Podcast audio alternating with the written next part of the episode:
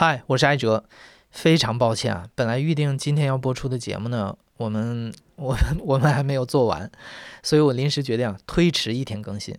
但这回和上次可不一样啊，上次是停更，是少播了一期节目，这次只是推迟更新，所以应该算是有进步吧。虽然今天没有更新啊，但我给你推荐一个故事 FM 早期播出过的好故事，这是我自己超级超级超级喜欢的一期。那就是故事 FM 的第二十九期，标题是“成为艺人之后，我决定和哥哥断绝关系”。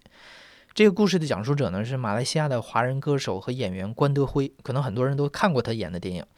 关德辉在这期节目里讲了自己和哥哥之间的恩怨情仇，尤其是故事的结局啊，真的是像电影一样传奇。